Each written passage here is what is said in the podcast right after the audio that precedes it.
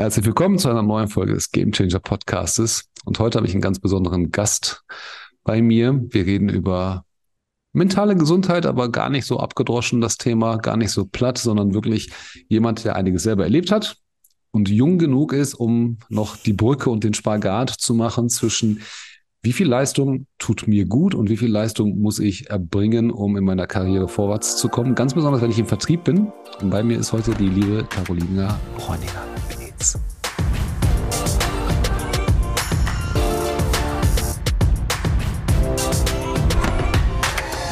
Halli, hallo, hallöchen.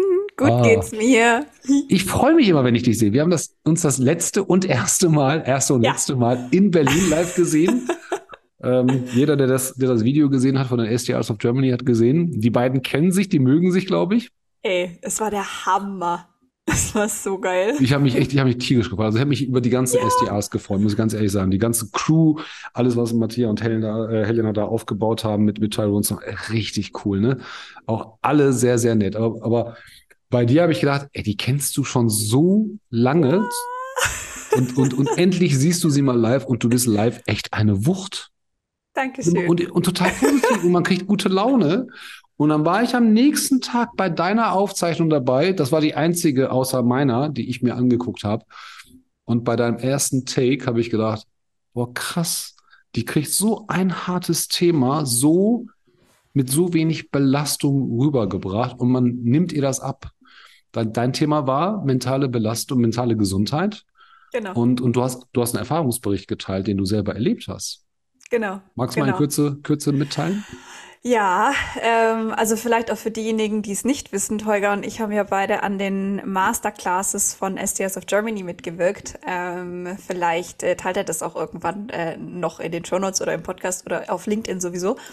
Und ähm, mein Thema war mentale Gesundheit weil wir, als wir uns die Themen überlegt haben, einfach auch gemerkt haben, hey, es gibt super viel, was nicht nur im Vertrieb, sondern auch im Business mh, mm, immer ganz doll gepusht wird. Also höher, schneller, weiter, besser, mehr, blah, vollkommen Banane eigentlich. Und der Mensch an sich bleibt aber da so ein bisschen auf der Strecke. Und ähm, ich hatte tatsächlich eine Woche nach meinem 23. Geburtstag, also über zwei Jahre ist das jetzt schon her, hatte ich ein Erlebnis, was dafür gesorgt hat, dass ich mich aber ganz doll mit meiner mentalen Gesundheit beschäftigt habe. Und zwar ähm, wollte ich mir Nudeln kochen und ich habe es nicht geschafft, den Topf mit dem Nudelwasser auf den Herd zu stellen. Also ich habe es gerade noch so geschafft, von, von der Kraft her den Topf mit Wasser voll zu machen. Aber dann diese 20 Zentimeter von der Küchentheke auf den Herd. Das hat ja nicht mehr funktioniert und ich bin, wo ich war, in meiner Küche zusammengeklappt und habe zwei Stunden geheult, weil mir alles zu viel war. Also mein Job, meine Ausbildung, die ich kurz vorher erst abgeschlossen hatte, die Erwartungen nicht von anderen. Ich dachte, es sind die Erwartungen von anderen, es waren aber meine eigenen Erwartungen. Und irgendwie alles war mir in dem Moment zu viel und ich habe gemerkt, so ey, ganz ehrlich, wenn du jetzt in einem halben Jahr nicht in irgendeiner Reha-Klinik enden willst, dann musst du jetzt anfangen, dich um dich selber zu kümmern.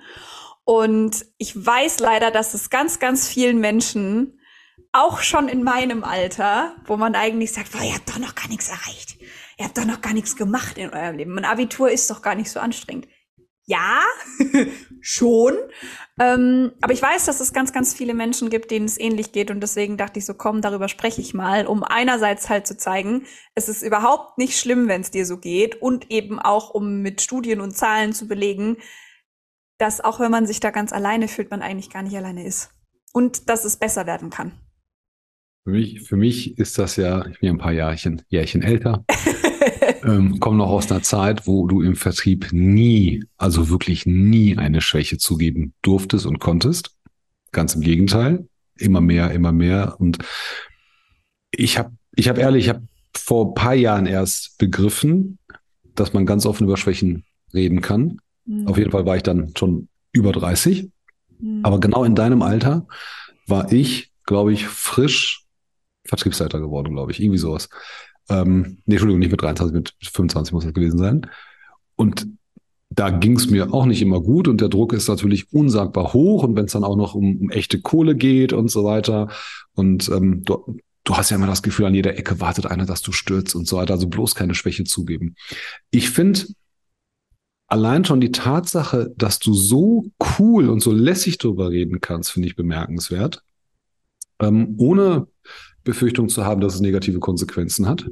Ähm, klar, der Zeitgeist hat sich auch ein bisschen geändert. Also heute, heute redet man da offener drüber. Ähm, aus Arbeitgebersicht will ich gar nicht sagen, dass die alle dafür Verständnis haben, aber auf jeden Fall mehr als zu meiner Zeit.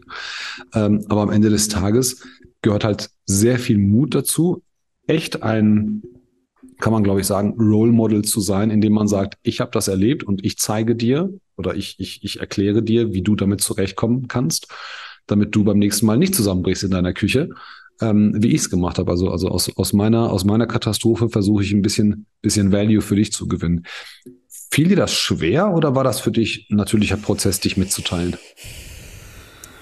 Ich glaube, am Anfang war das richtig, richtig schwer, weil es ist ja auch, wie du sagst, es ist immer noch voll das Stigma, so generell. Nicht nur im Vertrieb, wahrscheinlich bei uns noch am meisten, ähm, ne, weil Wolf of Wall Street und so dieser ganze Bums, ja. das ist ja alles das, was unser, was unser Arbeitsbild so ein bisschen prägt und auch die, mh, die Wahrnehmung von außen ist ja ganz stark äh, darauf ausgerichtet.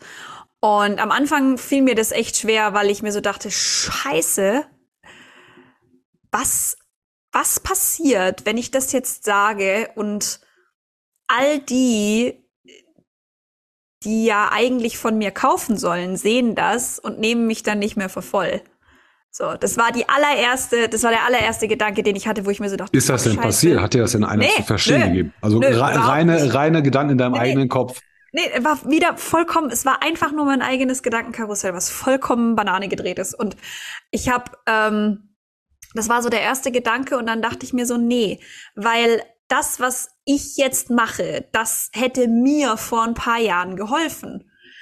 Ähm, der Zeitgeist, hat, der, der Zeitgeist hat sich gewandelt. Ja, wir können auch häufiger über Fehler sprechen. Die meistens tun es halt dann doch irgendwie, um auf LinkedIn oder TikTok viral zu gehen. Die machen das nicht, um wirklich Hilfe anzubieten oder um zu sagen, hey, das ist dein Problem. Ich hatte das Problem auch. Ich habe mal gedacht, die ganzen Tränen mit Ringlicht und Selfie bei LinkedIn sind echt.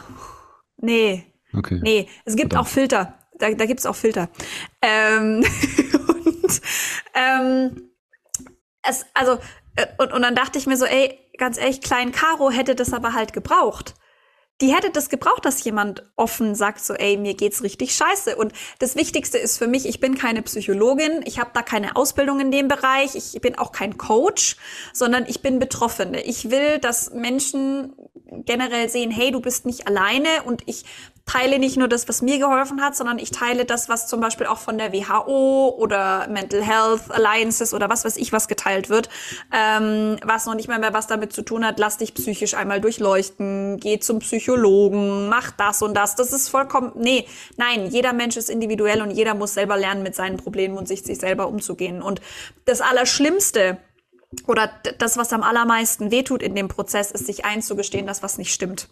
Das glaube ich auch wenn du morgens aufstehst und dir schon die ganze Zeit die Frage stellst, was habe ich falsch gemacht, wann werden die anderen endlich merken, dass ich eigentlich überhaupt nichts kann? Wann fliegt auf, dass ich eigentlich voll der Blender bin? Warum bin ich eigentlich überhaupt da, wo ich bin? Bin ich eine gute Freundin? Bin ich eine gute Schwester? Bin ich eine gute Partnerin? Bin ich eine gute Kollegin? Bin ich eine gute Vorgesetzte? Wenn du dich morgens angucken musst im Spiegel und dir sagen musst, hab dich nicht so, oder du bist nicht aus Zucker oder die anderen können es auch, läuft was granatenmäßig schief in deinem Leben. Und das sollte nicht der Anspruch sein für uns, uns da jeden Tag durchzukämpfen. Und deswegen mache ich das, deswegen rede ich darüber, weil ich sage, ich habe selber auch drei kleine Brüder. Ich will nicht, dass es denen so geht wie mir. Also Selbstzweifel des Todes gepaart. Ganz mit, schlimm mit Imposter, ganz schlimm. Ja, ganz Impo Imposter Level 3000. Ja. ja. Ähm, ich, glaub, ich, glaube, ich glaube, bei diesem ganzen Druck, und den haben wir ja halt alle irgendwann mal, ne? Das ist für Arbeitgeber, wir haben letztens mit einem drüber gesprochen, der hat mir das richtig gut erklärt, sagt der Tolga, es, ich kann nicht durch die Gegend laufen hier und alle meine Mitarbeiter fragen, wie es ihnen geht. Die haben ein paar Mitarbeiter zu viel. Sagt aber, ich habe verstanden, ich muss das gar nicht. Ich muss den Leuten nur sagen, pass auf, wenn du was hast, komm zu mir. Mhm. Das ist ein Riesenunterschied. Und, und keiner wird ehrlich auf die Frage, geht's dir gut, immer ehrlich antworten. Das Keiner. passiert nicht. Aber das reicht, Keiner. wenn ich den Leuten regelmäßig, auch in größeren Abständen sage, hey, pass auf, wenn dir irgendwas zu viel ist, komm jederzeit zu mir, brauchst keinen, muss nicht in meinen Kalender, äh, brauchst keinen Termin buchen, komm einfach, lass uns reden. Sagt er, vieles relativiert sich, dadurch. Oft ist es halt auch nur die Angst, dass die Leute selber nicht gut genug sind. Aber die Leute haben das Gefühl, und das war halt für mich interessant, die meisten denken, sie müssten 150 Prozent geben, aber als Arbeitgeber bist du oft mit 60, 70, 80 zufrieden. Und diese plus 70, die dann noch on top kommen oder plus 80, sagt er, das ist, das ist pure Belastung für die Leute. Und du musst ihnen halt nur klar machen, hey, pass auf, du bist gut genug. Ich habe dich nicht umsonst eingestellt. Ganz besonders, wenn man sich schon länger kennt und länger miteinander arbeitet. Und du musst halt nur die Leute daran erinnern, dass sie sich mitteilen können und dass ihnen dann nichts passiert die Angst vor Jobverlust, die Angst vor einer falschen Wahrnehmung, die Angst davor, negative Konsequenzen zu erleiden und, und berufliche Konsequenzen zu erleiden, die ist das, was die Leute so belastet. Ansonsten sagt er, es tut mir nicht weh, wenn ich sage, hey, pass auf, dann bleibst du halt Ende der Woche, gehst halt einfach früher. Es muss nicht die Woche sein. Manchmal reicht ein halber Tag oder ein Tag. Und dann sagen die Leute, hey, cool, und, und der, der Wind ist so ein bisschen aus den Segeln und der Druck ist vom Kessel und dann ist das Thema erledigt.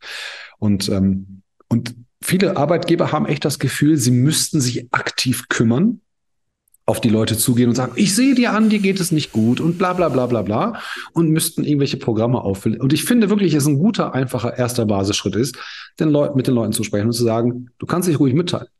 Sag mir, wenn was nicht stimmt. Du sagst mir bitte früh, lieber haben wir zu früh darüber gesprochen und können da noch was machen oder, oder wir shiften ein Projekt um oder was auch immer, als wenn du, wenn du zusammenbrichst. Und das ist, glaube ich, so das Ding, das muss man auch als Arbeitnehmer, Arbeitnehmerin verstehen. Da ist jemand, mit dem ich reden kann. Oder es gibt eine Community, mit der ich reden kann. Und du hast dich entschl ent entschlossen dafür zu sagen, ich mache das gerne für andere Leute. Und du bist in der SDR-Community sowieso, ich glaube, ich kenne nicht, ich kenne niemanden, der dich nicht kennt. Und, und ich, kann mir, ich kann mir vorstellen, wie, deine, wie dein WhatsApp aussieht ähm, und ja. wer, wer, dir, wer dir alles schreibt. Hast du das Gefühl, dass das wirklich so ist, dass die Leute sich, dass es das schon hilft, wenn sie sich mitteilen und einfach, ich sage jetzt mal salopp, einfach nur ein paar nette Worte brauchen? Oder merkst du auch manchmal, das ist richtig ernst und gefährlich? Ich glaube, es kommt auch da wieder ganz stark auf die Persönlichkeit an, die einem gegenüber sitzt. Ähm, ich habe da mal eine sehr, sehr schöne Metapher gehört von jemandem, den wir beide kennen. Und ähm, diese Metapher war, jeder von uns trägt einen Rucksack. Mm, und dieser Rucksack ist immer gleich groß. Aber dieser Rucksack ist unterschiedlich voll. Und in diesem Rucksack, da sind äh, Steine drin, manche aus der Beziehung, manche aus der Partnerschaft, manche aus der Familie, manche aus der Kindheit, Traumata, alles mögliche, alles. Alles, was bei dir in deinem Kopf, in deinem Leben, in deiner Persönlichkeit abgeht, ist da drin. Und die Arbeit packt aber in ein und demselben Level bei allen was oben drauf. Und manchmal sind das dann zu viele Steine in dem Rucksack und der Rucksack, der läuft über. Dann muss man anfangen, aus dem Rucksack was rauszunehmen. Und du kannst schlecht sagen, mein Job ist mir gerade so stressig, deswegen beende ich meine Beziehung. Oder mein Job ist gerade zu stressig, deswegen cutte ich mal meine Kindheitstraumata. So, das ist ein bisschen schwierig, das geht einfach nicht. So. Was du aber anfangen kannst, ist, du kannst anfangen, diese großen Steine aufzubrechen, dann werden das Kiesel. Du hast dann erstens mal kurzfristig mehr Platz. Du kannst aber auch die Kiesel dann einfach irgendwann aus dem Rucksack wieder rausnehmen. Und das ist, glaube ich, was, was ähm, von Person zu Person ganz unterschiedlich ist. Ich kenne Menschen, die sind mit zehn Prozent meines Arbeitspensums maßlos überfordert.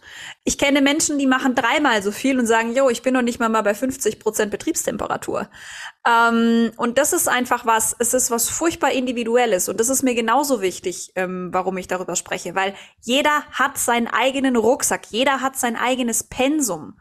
Und es ist genauso wie wenn du anfängst ins Fitnessstudio zu gehen es gibt mittlerweile so viele Leute, die sagen, ey, ganz ehrlich, schäm dich nicht, wenn du im Fitnessstudio keuchst wie ein Stier oder wenn du schwitzt wie die Sau oder wenn du stinkst oder wenn du nicht genügend, nicht genügend Gewicht irgendwie auf, auf der, auf, auf der Beinpresse hochbekommst oder so.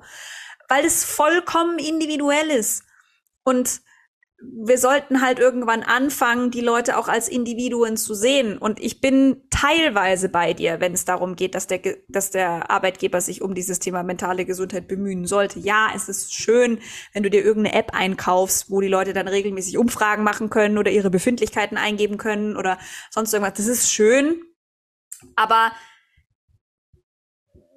die Frage ist zum Beispiel dann auch immer, welches Gefühl vermittelst du den Mitarbeitenden, wenn sie so einen Service in Anspruch nehmen? Was passiert, wenn sie zu dir kommen? können die dir wirklich vertrauen? Das ist ja dann das nächste. Viele Arbeitgeber sagen, du kannst immer zu mir kommen, wenn du ein Problem hast. Immer. Ich habe ein offenes Ohr für dich. Meine Tür steht immer offen. Und was passiert dann, wenn du wirklich zu deinem Vorgesetzten gehst und es ihm erzählst? Kann der das dann wirklich von deiner Arbeitsleistung trennen?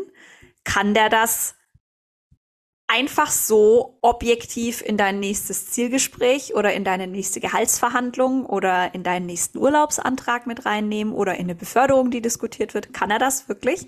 Und das sind so Dinge, da sind wir noch Wenn ganz er das könnte, hätte ich keinen Job mehr. Eben, das, ähm, weißt du, wir sind da noch ganz, ganz weit am An ganz, ganz weit am Anfang und da wird sich hoffentlich noch sehr viel tun über die nächsten Jahre und weil ich einfach sage, dein Arbeitgeber ist nicht für deine mentale Gesundheit verantwortlich. Du Nein, bist definitiv. für deine mentale Gesundheit verantwortlich. Wenn du dich auf Tinder anmeldest, ist nicht Tinder dafür verantwortlich, dass du eine Beziehung findest. Das ist deine Aufgabe.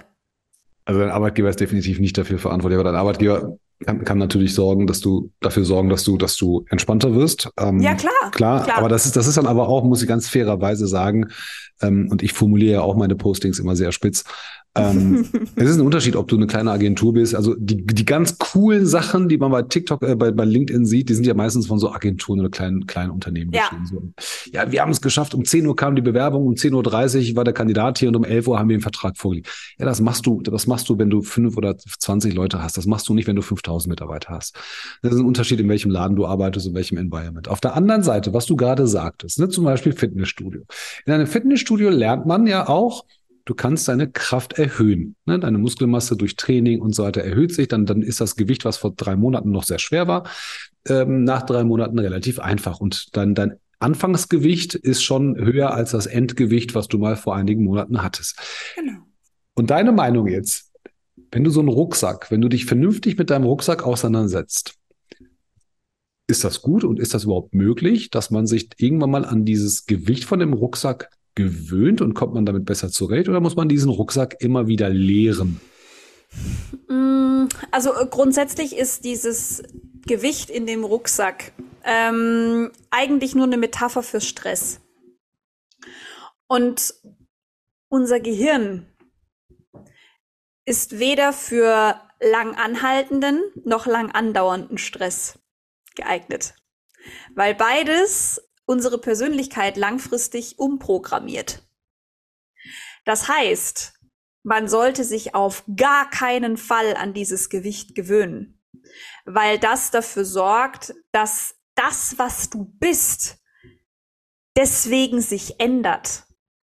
Das, was du eigentlich gut kannst, das, was du eigentlich magst, das, was dir Spaß macht, das, was du in deiner Freizeit machst, das machst du irgendwann nicht mehr, weil du die Kraft nicht hast, weil du den Fokus nicht mehr hast, weil du nicht weißt, wo du anfangen sollst und weil du anfangen musst, deine Kraft hier einzuteilen. Weil überleg mal, selbst wenn du jeden Tag mit so 60, 80 Kilo auf dem Rücken durch die Gegend marschierst, egal wie lange du das machst, du gewöhnst dich an das Gewicht, du bist abends trotzdem am Arsch. Und du hast mhm. abends dann auch nicht mehr furchtbar viel Energie für andere Dinge. Der politische Zeitgeist sagt ja, wir sollen alle ein bisschen mehr arbeiten. Haben ja ganz schlaue Politiker gesagt. Und es gibt ja, ja halt, und es gibt halt auch ein paar Hardcore-Fanatiker, die dann nicht nur bei LinkedIn, aber generell raushauen, so, ach, wir sind eine verweichlichte Generation und Leistung wird, ist nicht mehr Leistung, wie es mal war und so weiter. Ähm, ich habe immer das Gefühl, dass die Leute die Themen verwechseln, ähm, die, die was, meistens die Leute, die nicht drüber sprechen sollten, verwechseln die Themen. Auf der anderen Seite, Betroffene weiß ich gar nicht, ob die die Leistung immer, immer richtig bewerten, weil Stress, Leistung und, und Belastung sind unterschiedliche Dinge. Und ich glaube, als Arbeitnehmer ist das, ähm, mit dem Rucksack bin ich ganz bei dir, ja, auch wenn du drei Monate lang 60 Kilo Rucksack dabei hast, hast du irgendwann stramme Oberschenkel, aber die Belastung ist ja da. So, und, und dein ganzer Körper muss sich auch erholen, weil einfach nimm, nimm mal 20 Kilo zu und lauf mal mit denen durch die Gegend. Du kriegst schneller Schnappatmung, als, als wenn du Idealgewicht hast. Das ist so. Mhm. Ähm, aber, aber ist das so, dass, dass, dass, die, dass, die, dass die Leute, die, wenn sie betroffen sind, Leistung, Stress und Belastung auseinanderhalten können oder nicht? Ich habe das Gefühl nicht, weil sie dann eher Probleme in der Beziehung, meine Arbeitsleistung leidet drunter. Da kann ich als Chef sagen, ist nicht mein Thema, kann sich gerne mitteilen. Ne? Umgekehrt gibt es ja ganz viele Vertriebsleiter. Ich habe das selber erlebt. Ich hatte in meinem ersten Team, glaube ich, 18, 18 Vertriebsleute. Davon waren, glaube ich, sieben in zweiter Ehe geschieden. Um Gottes Willen. So, kann man jetzt, kann man jetzt charakterliche Defizite äh, als, als Grund nennen, aber auf der anderen Seite auch, klar, irgendwann ist der Job auch mal so hart, dass, dass vieles andere zu kurz kommt, ja. Und, und, und wenn du halt einfach begrenzte Ressourcen emotional hast, dann kannst du dich halt auch nicht dreiteilen. Mhm. Und ähm, dann, dann kommt, du willst die Leistung erbringen, auf der anderen Seite hast du eine Belastung und dein Stress belastet dann auch noch deine Ehe oder deine Partnerschaft. Mhm. Ähm, Finde ich, finde ich sehr gefährlich. Aber hast du das Gefühl, hattest du vielleicht das Gefühl, dass du das auseinanderhalten konntest bei dir? Mm, irgendwann nicht mehr. Mittlerweile kann ich's, weil ich eben auch in Therapie gegangen bin oder immer noch gehe und mich eben auch sehr viel mit dem Thema beschäftige und einfach auch versuche, mich da weiterzubilden, um zu verstehen, woher kommt das eigentlich alles? Warum geht es mir überhaupt so? Weil ich jemand bin, ich habe schon im Kindergarten hundertmal warum gefragt, so lange, bis mich irgendeine der Antworten dann mal zu dem Punkt gebracht hat, was ich eigentlich wissen wollte. So. Kommt jetzt gar nicht überraschend. ähm, und ähm, tatsächlich ist es so, dass viele Leistung, Stress und Belastung irgendwann nicht mehr auseinanderhalten können, weil der Stress, den, den du dir machst, dauernd Leistung bringen zu müssen, wird zu Belastung. Die Belastung stresst dich. Der Stress belastet dich. Das sind alles Dinge, die aufeinander einzahlen. Das ist wie so ein Teufelsdreieck. Du kannst keinen Punkt davon wegnehmen. Wenn du es machst, dann bricht alles auseinander. Wenn du eben in einer so fragilen Struktur irgendwann nur noch unterwegs bist, dass du so zerbrechlich bist, dass du von Leistungsstress und Belastung abhängig bist, weil du ansonsten nicht mehr funktionierst. Ähm, grundsätzlich ist es so, dass ähm, dieses Thema Leistungsstress und Belastung, beziehungsweise wie wir mit Stress umgehen, hat grundsätzlich immer was mit dem Lernverhalten von Menschen zu tun. Es gibt verschiedene Lernzyklen, wo du halt anfängst mit der Erfahrung, dann brichst du die auf, dann ne, bla bla und dann geht es quasi weiter. Wenn du einmal das Erlebnis gemacht hast, dass, wenn du zum Beispiel im Vertrieb bist und dein Ziel nicht erreichst, du weniger Geld bekommst, du deine Rechnungen schlechter bezahlen kannst, du länger auf der Beförderung warten musst und du der Loser bist im Team, weil du hast dein Ziel nicht erreicht, dann versucht unser Gehirn, das was die Konsequenz dessen ist, also kein Ziel erreichen, also weniger Geld bekommen, taktisch zu vermeiden, was dafür sorgt, dass wir selber nicht lernen, mit der Erfahrung nachhaltig umzugehen und selber uns die Möglichkeit nehmen, langfristig aus der Situation zu lernen, sondern wir einfach sagen, okay, gut, rechts ist, nee, will ich nicht, ich gehe jetzt nach links. Das machst du so lang, du, also du kannst natürlich versuchen, den emotionalen Eiertanz da irgendwie aufrechtzuerhalten. Das wird aber irgendwann nicht mehr funktionieren. Und ähm, wir sind einfach darauf getrimmt, aktuell leider noch. Und es wird zum Glück irgendwann besser. Du hast jetzt gerade schon unsere Arbeitsstundenfanatiker angesprochen. Ähm, herzliche Grüße an die, die ich auch nicht leiden kann. Ähm, das wird irgendwann weniger, weil, Spoiler Alert, die sterben uns irgendwann alle weg. Und diejenigen, die mir sagen wollen, dass ich 120 Stunden in der Woche arbeiten und eine Mercedes E-Klasse fahren muss, um es im Leben geschafft zu haben, die gibt es irgendwann nicht mehr. Ja, ich kann das verstehen, ähm, was du angesprochen hast, die Verweichlichung unserer Gesellschaft ist vielleicht auch so ein bisschen überspitzt formuliert. Ne? Also es gibt jetzt nicht nur Arbeitstiere und Klimakleber, sondern es gibt auch noch irgendwie was dazwischen. Und die große Masse unserer Gesellschaft hat einfach keine Stimme. Wir kämpfen alle exakt dieselben Kämpfe, nur die allerwenigsten reden darüber. Und wenn diejenigen, die darüber reden, halt diejenigen sind, die sagen, ja, aber ich will äh, das und das und ich will das und das und ich will das und das und die kriegen ganz viel Zuspruch auf TikTok zum Beispiel, dann ist das genau das, worauf sich alle anderen stürzen ich bin kein Befürworter dessen, dass ich sage, es muss eine 30-Stunden-Woche geben. Du musst dann anfangen, wenn du willst und dann aufhören, wenn du willst. Ziele sind nichts, das ist alles blöd.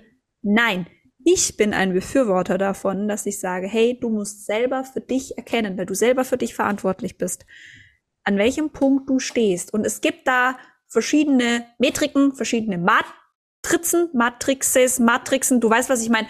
Ähm, die dir quasi einen Indikator geben können, wo stehe ich denn eigentlich gerade, was meine mentale Gesundheit angeht. Es gibt da ähm, eine ganz besondere Skala, die ist in vier Abschnitte unterteilt. Das ist wie so ein Pfeildiagramm von links nach rechts.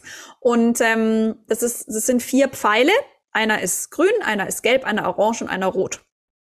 Grün können wir uns alle denken, was das bedeutet, da geht's dir gut. Ja, klar, okay, gut, du regst dich vielleicht mal auf, wenn der Edeka um die Ecke ähm, deine liebste Milchkartoffel heute nicht im Angebot hat. Ja, aber das bringt dich jetzt nicht aus der Ruhe. Das sorgt jetzt nicht dafür, dass du nicht mehr schlafen kannst. Ähm, Im gelben Bereich belasten dich ein paar Dinge. Da belastet dich jetzt vielleicht nicht nur, dass du ein Projekt verloren hast oder dass eine Ad-Kampagne nicht richtig funktioniert oder dass ein Kunde gekündigt hat, sondern du trägst das auch direkt in deine Beziehung und vice versa. Du bringst deine Beziehungsprobleme mit in deine Arbeitsprobleme ein. Auf der orangenen Stufe ist es so, dass dir grundlegende Dinge im Alltag schwerfallen. Wohnung putzen, einkaufen, soziale Kontakte, dich um dich selber kümmern, das sind Dinge, die werden zunehmend schwerer. Und im roten Bereich sprechen wir tatsächlich schon von Depression beziehungsweise Vorstufe zum Burnout. Die allermeisten Menschen, die befragt werden, die befinden sich irgendwo in der Übergangsstufe von Gelb zu Orange. Okay. Das heißt, im Schnitt geht's um psychisch richtig scheiße. also im Schnitt sind wir alle ein bisschen belastet. Genau, im Durchschnitt sind wir alle kein, belastet. Nein, und das ist, ist ja, das ist ja, das ist ja auch vollkommen natürlich.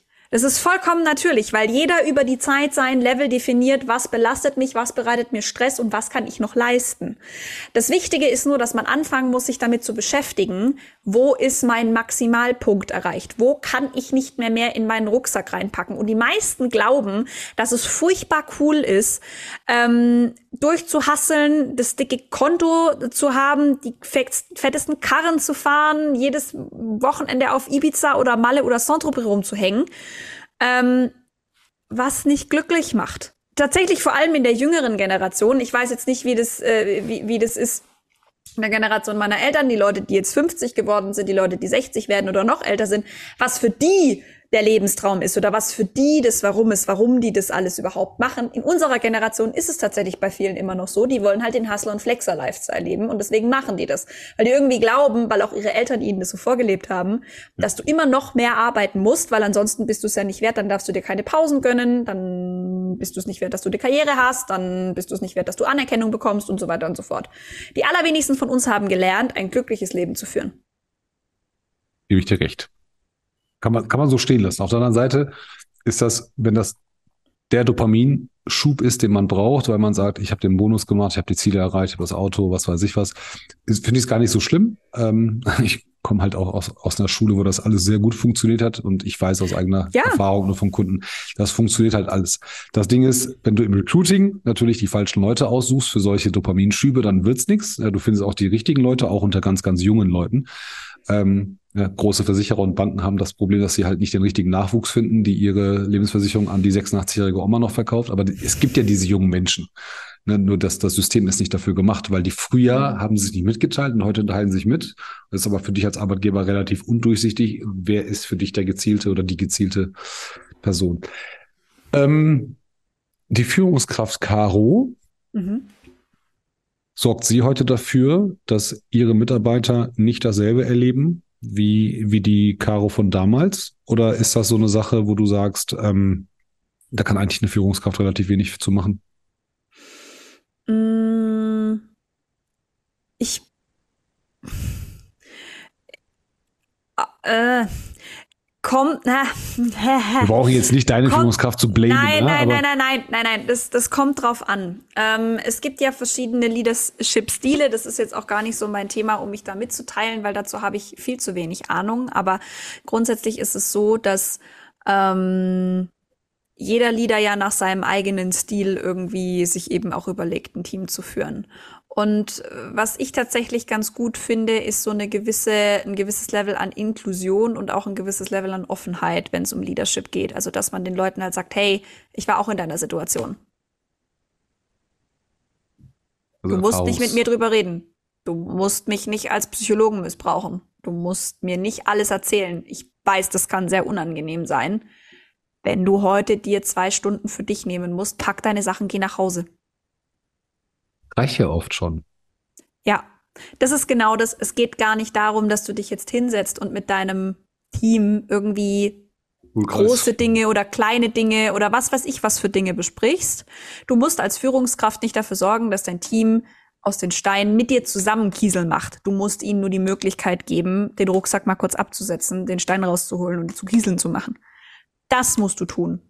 Ich, ich sage ich sag immer, es muss nie dieser große Wurf sein. Ne? Du bist kein Psychologe, Nein. du bist kein Psychiater. Mhm. Ähm, und es fällt dir auch definitiv kein Zacken aus der Krone, einmal im Monat oder alle zwei Wochen mal zu sagen, hey, pass auf.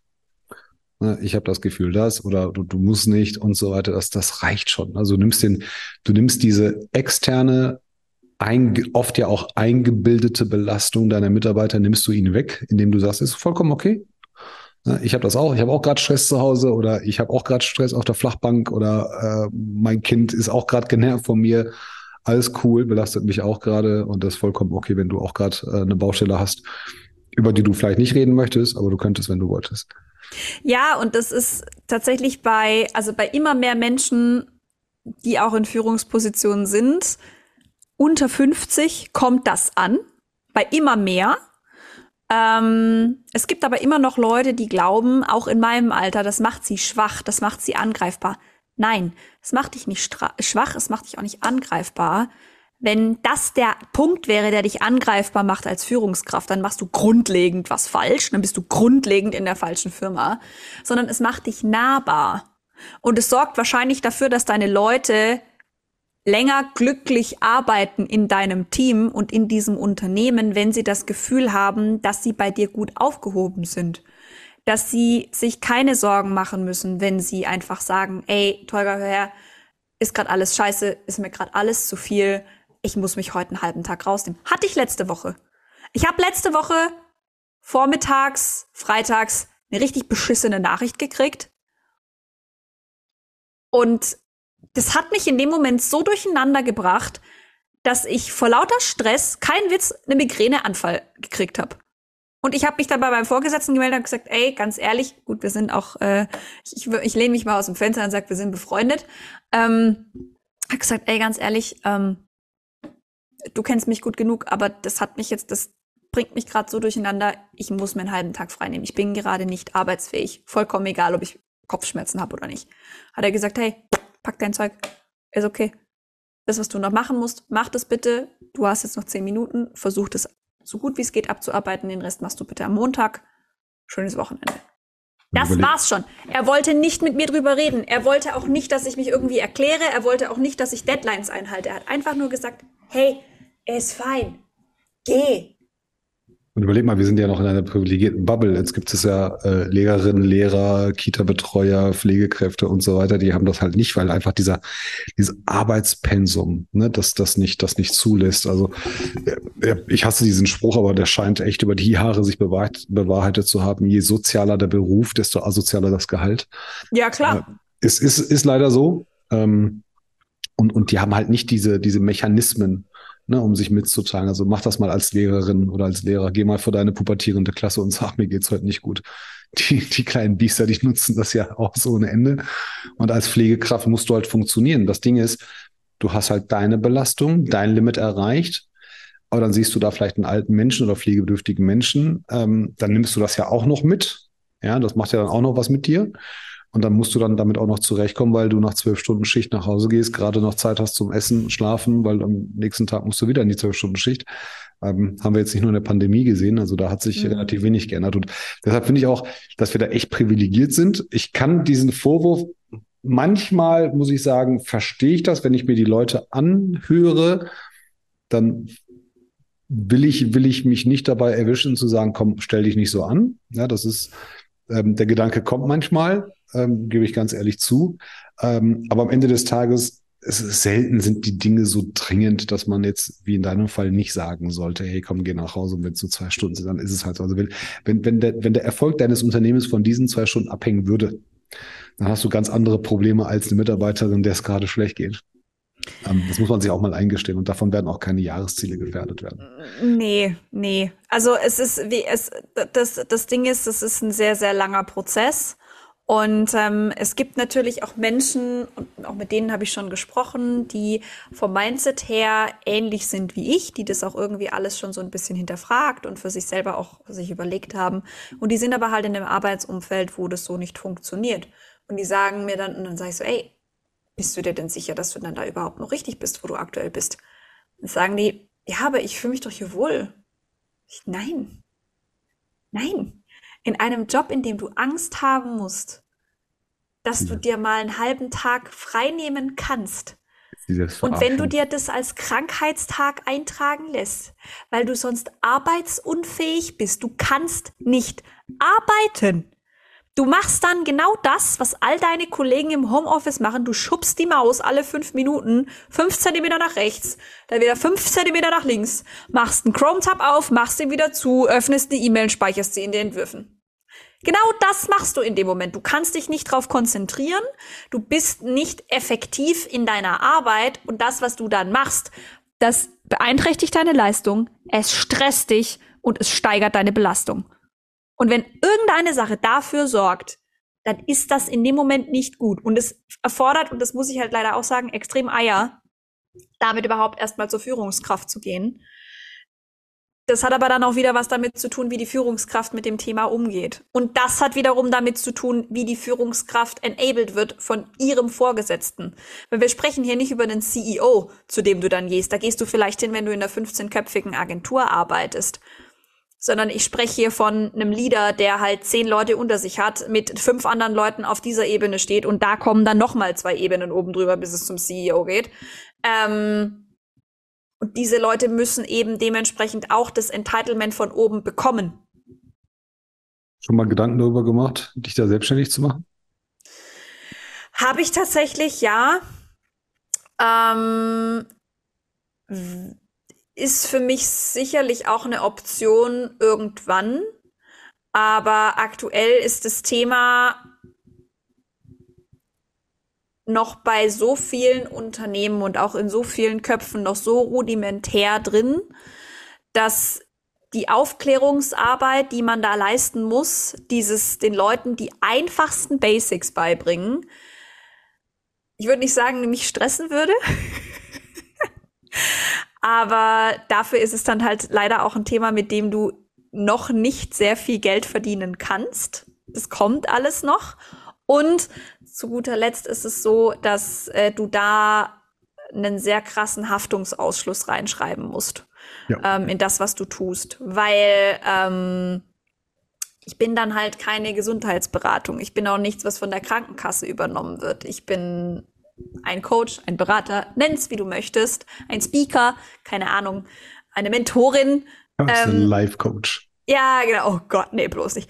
Ähm, aber ich, ähm, ich glaube, da, da sind wir gerade am, am Anfang von einer sehr, sehr schönen Veränderung, die die letzten Jahre sich so ein bisschen abgezeichnet hat, unter anderem auch durch Corona. Ich glaube, wenn wir Corona nicht gehabt hätten, dann hätte dieses Thema mentale Gesundheit nicht die Aufmerksamkeit bekommen, die es tatsächlich verdient.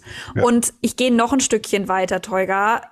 Geh mal raus aus unserer mitteleuropäischen Bubble. Geh mal raus aus unserer Industrieland-Bubble. Geh mal dahin, wo diese ganzen psychischen Belastungen sehr viel substanzieller sind als hier. Geh mal dahin, wo die Leute zum Beispiel nicht wissen, wie sie am nächsten Tag irgendwas auf den, auf den Tisch bringen sollen zu essen. So, ähm, auch und je da, nachdem, was für eine Peer Group du hast äh, und Benchmark, ne, relativieren sich deine das, Sorgen. Genau, genau. Und das, das finde ich aber dann, ne, also einfach mal nur so wieder als Reality-Check, wie gut geht es uns eigentlich? Nicht immer nur gucken, wie schlecht geht es uns, sondern wie gut geht es uns eigentlich. Was allerdings nie den Hintergrund hat zu sagen, hab dich nicht so.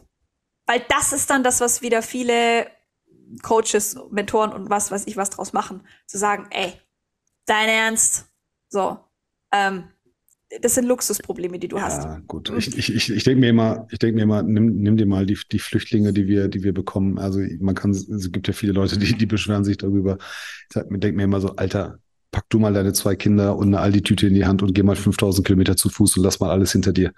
Mhm. Und, und, du diskutierst mit mir über deine Kfz-Versicherung oder was? Oder, oder, oder regst dich auf, äh, dass dein Chef dich einmal zu wenig äh, gefragt hat, wie es dir geht. Klar, je nach Perspektive ist es halt ein bisschen anders. Auf der anderen Seite, du kannst halt nicht dein Leben damit äh, leben, immer nach Menschen zu suchen, äh, die es viel schwieriger, viel gefährlich haben. Also das geht auch nicht. Eben. Ne? Und, und ähm, aber, aber es ist, es ist halt, es ist halt mein Steckenpferd am Ende des Tages ist es Soft Skills, äh, es ist immer Empathie, ja. emotionale Intelligenz für sich, aber auch für andere. Was würdest du sagen, ist dein Power Skill? Ist es emotionale Intelligenz? Zu einem gewissen Punkt ja. Belastet es dich, wenn andere sich bei dir mitteilen? Nein. Weil ich für mich entschieden habe, dass wenn Menschen in dem Moment anfangen, sich mir mitzuteilen, dann machen sie das nicht, um mir was anderes aufzubürden oder mir irgendwie was weiß ich was. Die wollen in dem Moment einfach nur reden. Das ist genau die Antwort auf deine Frage von vorhin.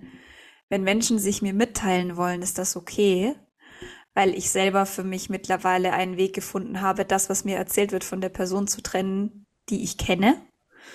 Ähm, zumindest in diesem einen Moment. Und das ist ein Skill, den kann man sich aneignen, aber das dauert richtig, richtig lang. Ja. Und ähm, du bist ja auch in dieser SDR-Bubble tatsächlich auch dafür bekannt, dass man sich dich jederzeit kontaktieren kann und sehr kurzfristig, wirklich sehr, sehr schnell und sehr kurzfristig eine Reaktion von dir bekommt. In Form eines Videocalls, Anruf, äh, mindestens eine WhatsApp-Nachricht, die dann sagt, ich melde mich sofort bei dir. Mhm. Ja, das, ja. Äh, da, da bist du echt famous für. Und, und es ist tatsächlich auch so, was ich auch ganz krass finde. Und irgendwie habe ich da so ein Gen. Ich weiß nicht, was es ist. Und das, obwohl ich eine absolute Labertasche bin. Wenn ich im Raum bin oder wenn wir zum Beispiel auch ein Event veranstalten, dann haben die Leute irgendwie dieses Mitteilungsbedürfnis. Also sie fühlen sich dann bei mir so sicher und gut aufgehoben, dass sie mir alles erzählen. Und wo ich dann manchmal auch so da sitze und mir denke, boah, wow. Ja, wer hat äh, dich gefragt? Ja, nein, also um Gottes Willen, ähm, da, darum, darum geht's gar nicht. Sondern ja, aber es war, schon, es war schon irre viel Spaß. Also für die, die, die es nicht wissen, ähm, macht echt irre viel Spaß, mit dir zu quatschen. Äh, allein, um sich nur zu unterhalten. Nur zu unterhalten, tut immer gut, immer gute Laune, immer, immer die genügende Portion Blödsinn und Quatsch dabei. Ähm, auch ernsten Themen so ein bisschen die, die, die unnötige Ernsthaftigkeit wegzunehmen, das macht echt irre viel Spaß. Und ich glaube, ähm, da spricht sich auch rum. Also ich habe mit ein paar Leuten schon gesprochen, nicht nur in Berlin, die immer sagen, ach Caro, ja, Caro super. Caro super, mit der kannst du immer quatschen. Und Caro hat zu dem Thema was und, und, und, und. Das ist schon, das ist schon ganz cool. Es, ich ich denke mir halt manchmal einfach gerade auch sowas wie mentale Gesundheit, wir sind irgendwie alle betroffen. Warum soll ich denn da eine Raketenwissenschaft draus machen? Warum soll ich nicht einfach anfangen, es den Leuten so beizubringen und so zu erklären, dass es jeder verstehen kann, dass jeder für sich mit dem Thema was anfangen kann? Das ist meiner Meinung nach das, wie es im Zweifelsfall am meisten Menschen hilft. Dass sie einfach mal verstehen, was das Problem ist und was sie dann daraus machen. Das ist überhaupt nicht mehr mein Bier. Aber muss ich dann da sitzen und mit den Leuten irgendwie Misericordias Domini äh, durchspielen? Ne? Wer es nicht weiß, das ist ein Kirchenlied aus dem 16. Jahrhundert, kann ich nicht empfehlen. Ähm, ne? Äh, und Carmina Burana und so, und, und, und, so, und so ein Blödsinn. Ich will doch nicht da sitzen und mit den Leuten die, die, die Merkel-Mundwinkel machen. So, ich will das denen ja beibringen, dass die es verstehen, dass sie es spannend finden, dass sie vielleicht auch selber irgendwann anderen Leuten da helfen oder nur alleine schon drüber reden. Das ist ja schon das Allerbeste, was du machen kannst. Weil wenn du drüber redest, dann hast du verstanden, dass irgendwas nicht stimmt. Nur drüber reden bringt nichts. Du musst dann schon noch was machen. Aber das ist schon so viel wert. Du wärst eine fabelhafte Operations Managerin, muss ich ganz ehrlich sagen. ja, das sind, ich meine, Operations Manager oder, oder Chief Operations Officer, das sind ja immer die, die, ja, man, sagt immer, das sind die, die, die die Belegschaft alle verstehen und meistens die, die größten Ressorts, Ressorts haben und, und so weiter. Und ich glaube, dass das tut jedem Unternehmen gut, wenn man weiß, da ist so ein Leuchtturm, ähm, da kann ich mich hinwenden. CEOs haben ja natürlich immer eine Strahlkraft, ja, das sind halt ja, die, ja, ne, aber, aber keiner von denen ist so richtig beliebt, wie es das Manager-Magazin schreibt. Ja, es gibt halt so, ja, gibt, gibt halt coole, ne, aber, aber der Sachbearbeiter kennt die ja nicht. Der, mm. kommt ja, der kommt ja nie in die Nähe davon. Und, und mm. ähm, aber die Ops-Manager sind es meistens, ähm, wo man sagt, hey, das sind so Leute wie du und ich und, und oft, oft sind mittlerweile sind immer mehr richtige Op Operations Manager an der richtigen Stelle, manchmal halt auch nicht. Äh, da muss man auch als Unternehmen darauf achten, dass man da wirklich die Leute holt, für mich ist das immer ganz gut, wenn wir Führungskräfte-Themen haben, dann gucken wir uns das Unternehmen an und sagen, okay, wer ist bei euch Führungskraft? Dann gucken, gucken wir und dann sagen wir, okay, der und der, warum? Und dann, wenn wir dann gefragt werden, dann sage ich mal, nee, guckt euch doch mal an, zu wem die Leute immer hingehen, wenn die was haben. Zu wem, an wen vertrauen sich die Leute? An wen wenden sich die Leute? Mhm. Wen vertrauen sie ihre Problemchen an? Wen fragen sie um Rat? Bei wem holen sie sich Tipps und Tricks? Das sind eure Führungskräfte. Die müsstet ihr befördern und nicht den, der operativ die beste ähm, Arbeit leistet. Muss man, darf man auch nicht in Absprache stellen, keine Frage. Aber da, wo sich Menschen hingezogen fühlen, das sind eigentlich die Menschen, die ihr zu Führungskräften entwickeln müsstet. Mhm. Weil da habt ihr auch ein bisschen mehr Retention betrieben. Weil wenn, ne, wenn, wenn du es bist, dann kann ich sagen, okay, jetzt tue ich alles dafür, dass die Caro Führungskraft wird, weil sie bindet ja halt auch die Leute. Das macht mir ja mein Leben auch einfacher als ähm, Unternehmer, mhm. wenn ich weiß, Caro bindet die Leute. Also ich kümmere mich eigentlich nur darum, dass es Caro gut geht, weil Caro kümmert sich um ganz viele Menschen, dass es denen gut geht. Ja, ein bisschen, bisschen, bisschen smarter als, als äh, wenn ich jetzt sage, äh, Thomas oder, oder Lisa sind jetzt die Führungskraft, aber die Leute sagen, mir scheißegal, wenn ich was hab, gehe ich trotzdem zu Caro. Mhm. Dann, dann ist es halt nicht getan. Ja, ich glaube halt auch einfach dieses, dieses Leadership-Ding, das ist so eine das ist so ein ganz spezielles Gen, das hast du halt oder das hast du halt nicht. Ich glaube das auch. Du kannst, du kannst, Leute, du kannst Leute zu Experten in Produkten, in Prozessen, in Projekten entwickeln, aber du kannst Leute nicht dazu entwickeln, dass sie Leute führen können. Es gibt einfach manche Menschen, die sind Soldaten und die machen von morgens bis abends das, was du ihnen aufgibst und keinen Strich mehr. Und dann gibt es Leute, die Arbeitstiere sind, die hm. wesentlich mehr machen als das, was du ihnen aufgibst, die sich aber, die, die, die das aber als Individualist machen müssen, die können das nicht im Team. Dann gibt es Teamplayer und dann gibt es halt Leute, die diesen ganzen Affenstall beieinander halten wollen. und ähm, das ist eigentlich, äh, das, das macht für mich halt auch eine gute Führungskraft aus. Das macht für mich aber zum Beispiel auch einen guten, einen guten Teamkollegen aus, ähm, dass du eine gewisse emotionale Intelligenz mit an den Tag legst. Ähm, und eben, wie ich es vorher gesagt habe, ne, wenn die Leute sich mir mitteilen, dann kann ich das mittlerweile von der Person an sich trennen, weil ich weiß, das muss jetzt gerade einfach mal nur raus. Nicht jeder hat einen Boxsack zu Hause rumstehen. Mhm. Eine Sache ist mir aber trotzdem ganz, ganz wichtig, gerade weil wir ja auch heute maßgeblich um das ähm, Thema mentale Gesundheit gesprochen haben. Ähm, ich weiß, dass der Drang mit Themen, die einen selber angehen, die das Personal angehen, mit solchen Themen zur Personalabteilung zu rennen, ist riesig. Die HR-Abteilung ist nicht eure firmeninterne Psychologie-Sprechstunde. Euer Vorgesetzter ist nicht eure firmeninterne Psychologie-Sprechstunde, weil in den allermeisten Fällen sind die Leute nicht darin geschult, haben die Leute sich nicht mit dem Thema auseinandergesetzt und wissen nicht, wie sie eure Probleme, die ihr ihnen mitteilt, von ihren eigenen Problemen abkapseln oder trennen sollen. Die allermeisten nehmen das mit nach Hause. Und auch wenn sie sagen, ja, nee, erzähl ruhig, ich komme damit klar. Die meisten kommen nicht damit klar. Die, jetzt, die sagen das, damit ihr euch in dem Moment besser fühlt, weil es halt dann trotzdem irgendwie dieses Kümmerergehen ist, von dem ich gerade gesprochen habe. Ja. Wenn du die richtigen Leute da hast, dann kümmern sie sich, ja, aber sie sind halt meistens nicht geschult. Genau. Das und das schon. ist, das ist, das ist was, was mir einfach ganz, ganz wichtig ist. Es ist toll, wenn euch gesagt wird, hey, wenn es irgendwas gibt, was ihr ansprechen möchtet, dann kommt zu HR oder kommt zu einem Vorgesetzten. Das ist auch okay. Aber in dem Moment, in dem ihr merkt, da ist irgendwas im Argen und es geht nicht darum, dass der Nebensitzer jetzt gerade irgendwie blöd ist oder dass es zu wenig Cola gibt oder dass der Kaffee scheiße schmeckt, sondern wenn das wirklich was Substanzielles ist. Wir denken dran, Stress, Leistung, Belastung. Ähm, wenn es irgendwas gibt, was das direkt beeinflusst oder begünstigt, ähm, dann sollte man eher früh als spät anfangen, sich darum zu kümmern, selber. Und wenn man die Unterstützung vom Arbeitgeber braucht, weil man zum Beispiel jede zweite Woche mittwochs 16 Uhr äh, dann eben am Anfang einen Termin mit dem Psychologen hat, dann muss man das dem Arbeitgeber sagen. Sagen, hey, ich habe ab sofort biweekly, Mittwoch 16.30 meine Sitzung beim Psychologen, die geht 90 Minuten. Ist es in Ordnung, wenn ich früher anfange oder ist es in Ordnung, wenn ich dann eben die halbe Stunde, die ich dann früher aufhören muss an dem Tag, an den anderen Tagen irgendwie dranhänge? Ist es in Ordnung? Darüber müssen wir reden. Das Diese, ist nämlich zum Beispiel was, was der Arbeitgeber dann wissen soll. Der hat zum Beispiel auch haftungstechnische Gründe. Genau. Ne? Das ist tatsächlich ein administratives Thema, äh, was, was nicht gerade unwichtig ist. Diese HR-Macht, die ist ja so ein bisschen amerikanisiert. Also in Amerika, mhm. wenn die HR dich ruft, dann gehst du dahin und die ruft mhm. dich nicht, wenn es lustige Sachen sind.